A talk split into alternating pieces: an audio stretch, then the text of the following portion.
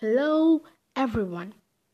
Have you been frustrated lately? Are you stressed up and everything is kind of gray and gloomy with all the pent up pressure?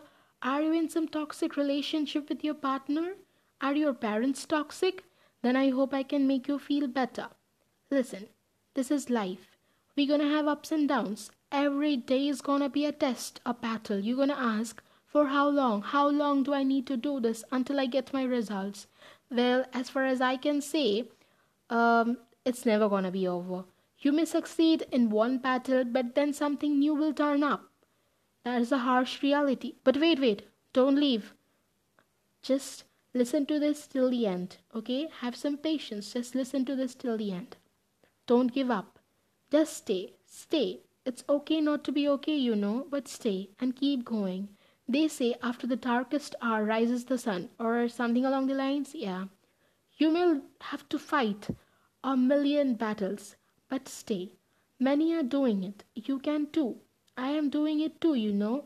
My life is pretty, I mean, not pretty actually, horribly messed up. But we gotta keep going.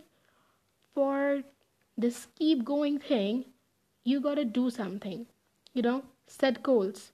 But remember to keep them practical. I know the sky is the limit and all those pretty thoughts and quotations, but we also have limits. So try to keep them practical. Get yourself disciplined. Keep yourself hydrated. We all need that H2O. Ignore all the negative people or things just for a while. Make time for some me time, you know, me time. You may paint, sing a song, learn a new language, dance, read a book, meditate, listen to podcast, maybe me. okay, exercise or just flop down on the couch and bed and relax. It can be anything. Discover new talents, try new things. We all are here for a reason, so find out the reason. But please, don't do something that may harm you, okay?